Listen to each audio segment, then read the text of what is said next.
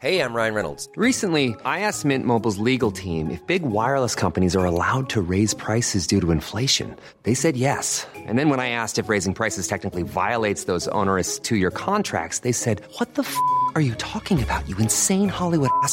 F- So to recap, we're cutting the price of Mint Unlimited from $30 a month to just $15 a month. Give it a try at mintmobile.com slash switch. $45 upfront for three months plus taxes and fees. Promo rate for new customers for limited time. Unlimited more than 40 gigabytes per month. Slows. Full terms at mintmobile.com.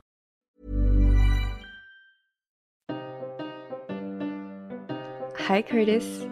Hey, Teddy. I have a question for you. Would you rather be a cult leader or cult follower? I'd rather be the leader, but I don't know if I could pull it off. Do I have think people charisma? would follow you, yeah.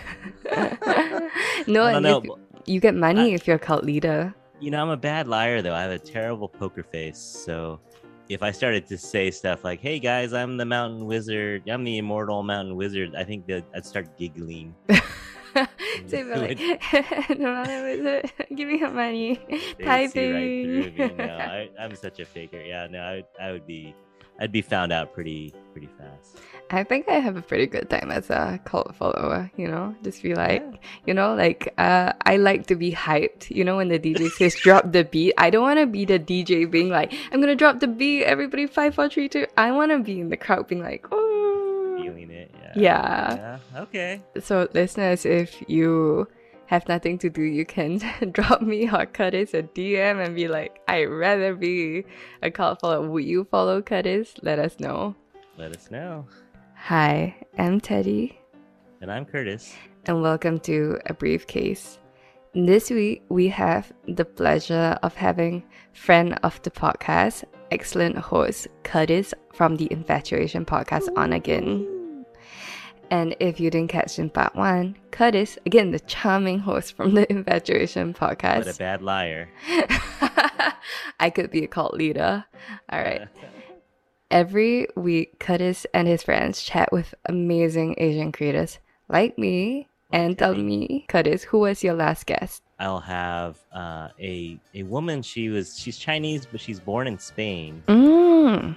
And she is riding her bicycle from Spain to China.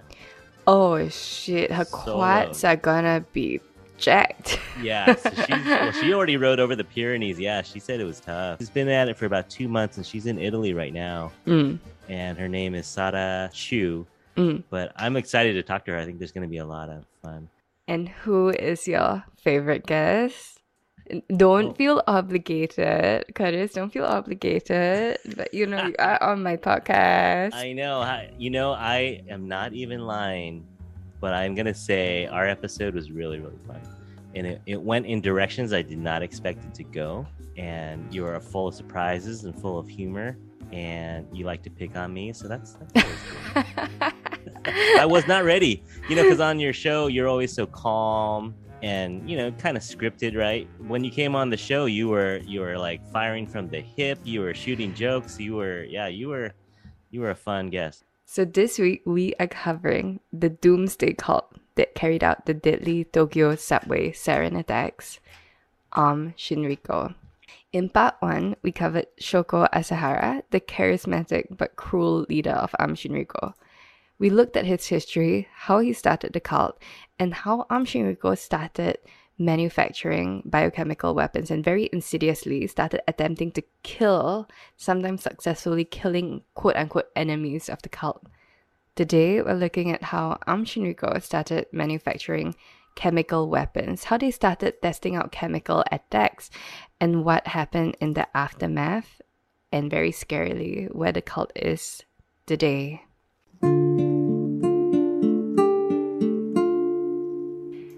Now, the cult starts getting very serious about this whole death and doom thing in 1993. And they started with this thing called Bacillus anthracis. Am I pronouncing that right? Uh, well, you know, with my American accent, I would say Anthracus. Anthracus. Yes. All right. And so this is a bacteria, a disease, and is deadly to livestock and sometimes humans. And what it does is that it causes anthrax, which is horrific because I accidentally Googled photos of anthrax and now I No. regret that. Yeah, no. That accelerated really quickly. They went from killing lawyers to now Just- weapons. Yeah, why would you do that? Don't do that. Okay. That. And so in July 1993, the cult members they, they got their their anthrax and they started spraying the Bacillus anthracis anthracis spores. So they wanted to cause an anthrax epidemic, but it failed. And all they got were like smell complaints, like odor complaints, like "Hello, we don't know what you're doing in that building, but it's very smelly." You would think things would start to die, but I guess it wasn't concentrated enough. So they knew they had to do better, and by end 1993, they were producing sarin, which is very scary. And they were also producing this thing called VX, which is another nerve agent. And this is the same nerve agent that was used to allegedly, supposedly assassinate Kim Jong Nam, the eldest son of Korean dictator Kim Jong il and the half brother of the current dictator Kim Jong un and they even tested this out on sheep in Western Australia. So on top of that, they were animal abusers. So they yeah, they went and tested their sarin out on sheep, which is like the worst thing you can do because sheep are so cute and so they- yeah. yeah, and like wasn't the other farmers in Western Australia being like, hey, What what? happened to my sheep? Yeah. All right. So we're going to start with the first attack. It was 27th June 1994 in the city of Matsumoto, Nagano. And you're like, okay, so weird. So why are you targeting this city? Because this was the city where a bunch of judges lived. And these judges were like judging a real estate dispute that was going to go against the cult. All right. And they were like, you know how we can solve this? We're going to kill the judges. No judges, no court. Uh-huh. Does it work like that? I don't know. thinking, Yeah, so um Shinriko, they got this um refrigeration truck. Like like I assume it's like a ice truck or an ice cream truck. Yeah, and they sprayed a cloud of sarin. Like you said, it was odorless, it was colorless. And they ended up killing eight people and hurting 500. So I'm not sure if any of the people affected were actually like the judges involved, but it was just such a shitty thing to do the police at the time they didn't suspect Aum Shinrikyo at all because I mean like why would you? So instead they focused on this dude called Yoshiyuki Kono and he was like just a completely innocent machinery salesman who happened to live next to where the truck was parked. Ah. So they thought that the gas came from him. And this just set everyone on him. And he was called, he was literally called the poison gas man. And the police thought it was him because he had 20 chemicals that could be used for photo processing, pottery, and he also had fertilizer. So it just sounds like somebody with a lot of like diverse and cute interests, okay? Yeah, Like, wrong place, wrong time. yeah. And the thing is, none of these chemicals could be used to produce sarin. All right, by the way, none of them. They just like, they were like, ooh, chemicals. And his own wife was affected and she stayed in a coma for the rest of her life before dying. So he got hate mail, he got death threats, but he was completely innocent.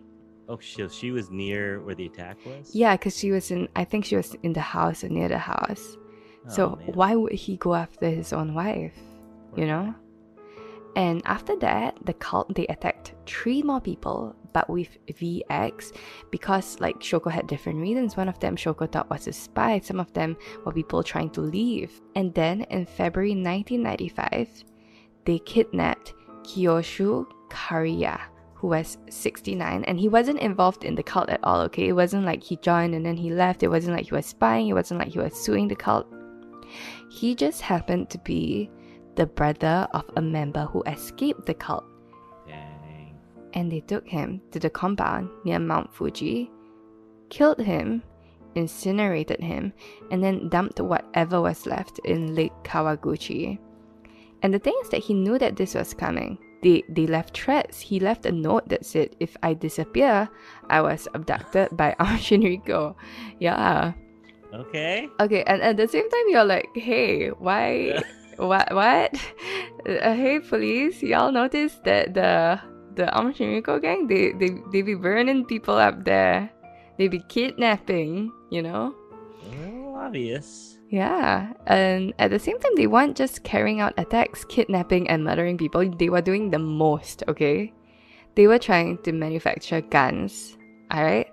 They wanted to produce a thousand assault rifles and they wanted to copy the AK 74, so not 47, I keep mixing them up. So it's a Soviet infantry weapon, and they managed to smuggle one into reverse engineer, but they only managed to complete one which by the way is horrifying enough because now you have a cult who knows how to manufacture guns. So the police, they they finally, finally after like years, they they finally start to get suspicious. In March 1995, they prepared to raid the Aum Shinrikyo facilities all across Japan. And it's, it's sometimes speculated, just, just pure speculation, that the Tokyo attack was a distraction to keep the police occupied. If they are so busy with the attack, they aren't going to be able to raid them. So the Tokyo attack happened on a Monday, which is tough enough, all right?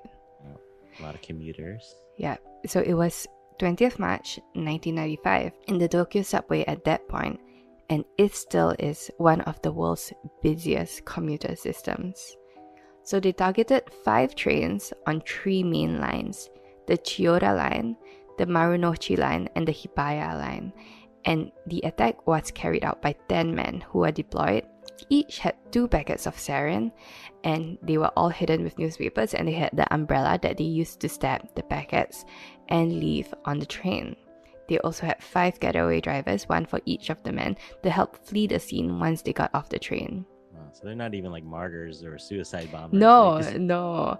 I mean, like suicide bombers and martyrs are like they're kind of shitty, but like you know the fact that they're running away after stabbing the packets, they were like yeah, cowards. Ugh. not cool. Not cool. Yeah, and I think because the sarin packets were so subtle, so odorless, colorless, and you know the thing is that trains are always picking up and dropping off people at different stations. It it took some people time to notice, to even notice that it was coming from the newspapers, because you just think it's trash. You just think it's somebody who threw away his trash on the train. Yeah, and it takes a minute for it to go from a liquid to a gas. Mm-hmm, mm-hmm. And not everybody even stabbed their sarin packets correctly. I think some some of them like half stabbed it, which made it less deadly, but took longer for people to realize. Now, originally, because of the impact of the attack, people were just stumbling out of carriages. People were collapsing at train stations. It was initially reported as an explosion, and I can see how because like Yeah. yeah, and 688 people were transported to hospitals via ambulance. There's gonna be like massive overload in any city. Alright, and in total, more than 5,000 people were affected. In the end, 14 people were killed, and about 1,050 people were injured. Yeah, there was a shortage of sarin antidotes, and in Tokyo, it had to be delivered from rural hospitals. So I think it had like another use. Yeah, people who accidentally get like uh, insecticide, pesticide poisoning. Yeah. Yeah. Sarin was originally a pesticide. Seriously? Yeah, it was invented to kill bugs. Oh, so so the farmer was like spraying his Right. crops with sarin, and then oh oh shit, Oops. Curtis, oops, oh shit. okay, real dark, real dark. right. Mm, Are you tired of true crime? Do you want a happy ending for a change? There's this new podcast that I've been listening to. It's called How I Met You, an Asian podcast about love. And every Monday, they release episodes where couples share how they meet, their biggest arguments, and their less than perfect proposals, just like this snippet. I think that was the first time in our relationship that I questioned whether or not fundamentally we wanted the same thing. I felt like this person doesn't understand what's important to me. I value so much my personal time and space, and I value so much that even as we continue in this relationship, that I don't lose my sense of self. And he could not understand why I guess this boils back to her original conversation we had about her previous boyfriend that she started to be very reliant on him and then she lost her sense of herself. I myself realized I need to find like outside of Jean what is important to me, what do I want because if one day, which I hope the day never comes when Jean is not around, like what do I do then? If you want to check them out, link to their podcast is in the description. So the police, they were able to find evidence tying this attack to Aum Shinrikyo. And about a week after that, regardless, they started raiding the cult locations. So the headquarters of Aum Shinrikyo is in a place called Kamikuishiki, which I am probably butchering, right? But it's at the base of Mount Fuji. And there they found explosives, chemical weapons, a Russian military helicopter, which is something that I'm like, oh, how? How? eBay. You can get one on eBay. Yeah, so they found anthrax, they found Ebola cultures, all right? They found enough chemicals to produce a crap load of sarin, like like enough to kill 4 million people worth of sarin, which I think at that time was like the Singapore population. They could have just like dumped it all and boom, a country gone. Yeah, this place has a lot of facilities. Yeah, no, they had labs for manufacturing LSD, meth, they had cash, gold, literal prisoners. All right, and it's speculated that at that point of time, the cult also went after Takaji Kunimatsu, and they tried shooting the chief of a national police agency, but again, this was never proven. Okay, so there were a lot of other mysterious deaths at that point of time. Their own head of Ministry of Science in the cult, he was stabbed to death in front of the headquarters, in front of a crowd of a hundred reporters, and the guy who stabbed him was a member of the Yamaguchi Gumi, which is Japan's largest yakuza organization. And this is just a thought from my end. If I was a Yakuza member, I am not a Yakuza member, but if I was a Yakuza member and someone close to me, like my mom or my sister, like was affected by this attack, it just seems like the kind of thing I would do, you know? Yeah, yeah, logical. Yeah, so they continue trying to kill people because, you know, they gotta kick off their doomsday plan. And on 5th May, they plan a hydrogen cyanide device in a bathroom in Tokyo's Shinjuku station. So, so what is hydrogen cyanide? Cyanide affects your cells so they can't produce any energy. Mm. So I don't know exactly how hydrogen Yeah. cyanide works, but if you breathed it in, you would basically die from a lack of ATP or energy in your cells. I always thought it was um, the choice of poison for wives to kill their. Yeah, I think it's fairly easy to get. It's fairly, yeah, from almonds and stuff. Again, if a person, the first thing that comes out of their mouth is, "What do you know about sarin?" That's probably what do you know about hydrogen cyanide? all right, so they found a bomb, they found a fire, and when they looked, all right, on 4th July, they found a bunch of these other hydrogen cyanide devices at other stations as well. So, ha! finally the police do something good. Yeah, so while this was all happening, on May 16th, 1995, about two months after the attack, they managed to catch Shoko in a small room in one of the facilities. And the thing is, you're like, hey, they raided the facilities. Why didn't they find him the first time?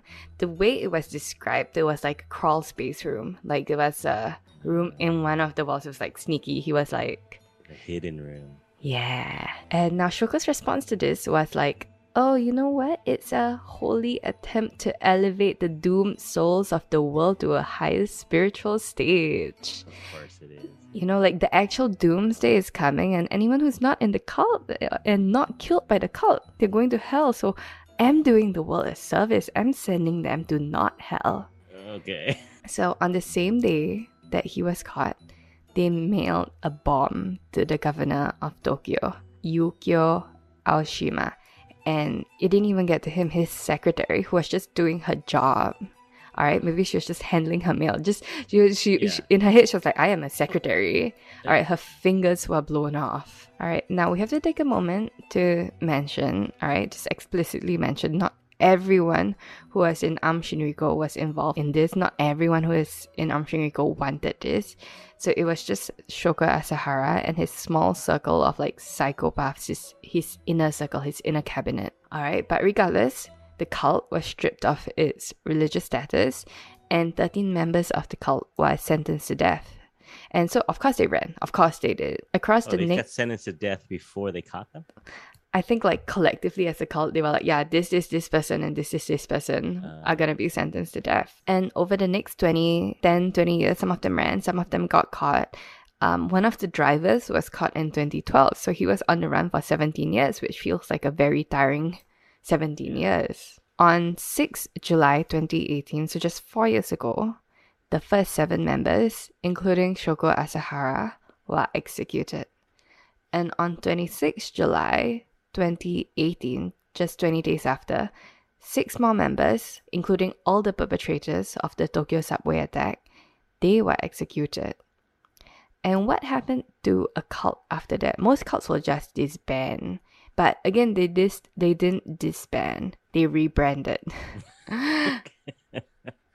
When in doubt, rebrand. when in doubt, rebrand. So for a while, Shoko's two very young preteen sons replaced him, which is a bit weird, okay? Because you have teenagers running this at that point of time massive organization. So as a cult, they apologized for the attack.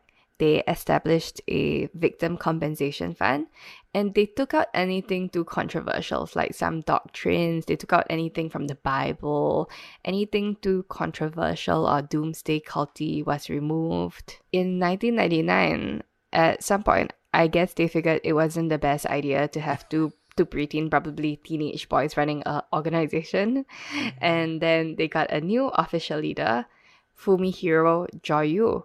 And this guy, he's he's not just any regular guy. He has a master's in artificial intelligence, but he's still kind of cult leader today. So, uh, He's still around. still around. Okay. All right. And in 1999, there's also a legislator, Koki Ishii, who formed an anti-Aum Shinrikyo committee on the national diet. So that's like parliament, government, Congress, which makes complete sense because you just have this organization who just, you know, held the largest terrorist attacks in modern Tokyo. Of course, you want to have an anti-cult, anti-Aum Shinrikyo organization. And then he was very suspiciously murdered in 2002 Very sus. Officially he was stabbed to death by a Yamaguchi Gumi gangster. So remember the largest group of um, yakuzas in Japan. And it was allegedly over bribes, unpaid bribes, but I'm gonna say that it feels a little bit sus, but officially it has been solved, so that is that. I don't know, Curtis, what do you think? Smells a little stinky. Smells a little stinky. Back to the cult. So they rebranded. Aum Shinrikyo was rebranded to Aleph, A L E P H, in 2000. So if you see um, anyone from Aleph trying to recruit, just say no. say no to Aleph. In 2005, they still had a thousand 650 members, and 650 people were still living in compounds, which is always a very culty thing to do, you know? If you ever hear, Hi, I'm Teddy, I live in a compound, just, just assume that that person is in a cult. Alright. In 2007, the group had a schism. They split into two, one of which, Fumihiro, splitting off to find, um, he founded the Circle of Light. Alright. and they did a lot of campus recruiting. You know, like startups, they do a lot of campus recruiting. Yeah. The tabling. Yeah. Yes, and the whole time, right, they're being watched. Because come on, members of their Yeah. group did execute a terrorist biochemical attack. Yeah. So, so funny enough, they they they're global, right? They're not just in Japan. So Russia specifically declared them a terrorist organization in 2016. So I'm guessing their Russian members were doing something, and they were raided again in 2017 for their recruitment practices. So we don't know what they are, but clearly shady enough. It's still around. Yeah. All right, so in 2019, so that's just like three years ago, there was Yeah. another attack. So this was a car attack, but it wasn't by an Aum Shinrikyo member, it was by a sympathizer. Actually, we don't know if he was a member, he could have been, we don't know. On New Year's Day, he drove a car down Takeshita Street in the Harajuku district and he injured nine people. And he apparently also had plans to set fire to a Shinto shrine. And at the time of the attack, it's speculated they had around 40000. So I think there's 40,000 members worldwide. That's that's a lot. That's a lot That's of people. lot. All right, and about 9,000 members in Japan. That's still a lot. But today, it's assumed today, today, it's assumed to be less than a thousand. So they, they had massive dropping off. So moral of the story, don't join cults. Uh, well, if they start talking about killing massive amounts of people, yeah, I would say don't join a cult. there, you heard it from Curtis. Thanks for being on the show, Curtis. Of course. And always remember that you can catch the InfatuAsian podcast on Apple, Spotify, Google Play, well, really anywhere you listen to podcasts. And you can also find Curtis on Instagram at the InfatuAsian Podcast. As always, find us on Instagram at A Briefcase Podcast and online at a briefcasepodcast.com. And do join us next week for Another brief case.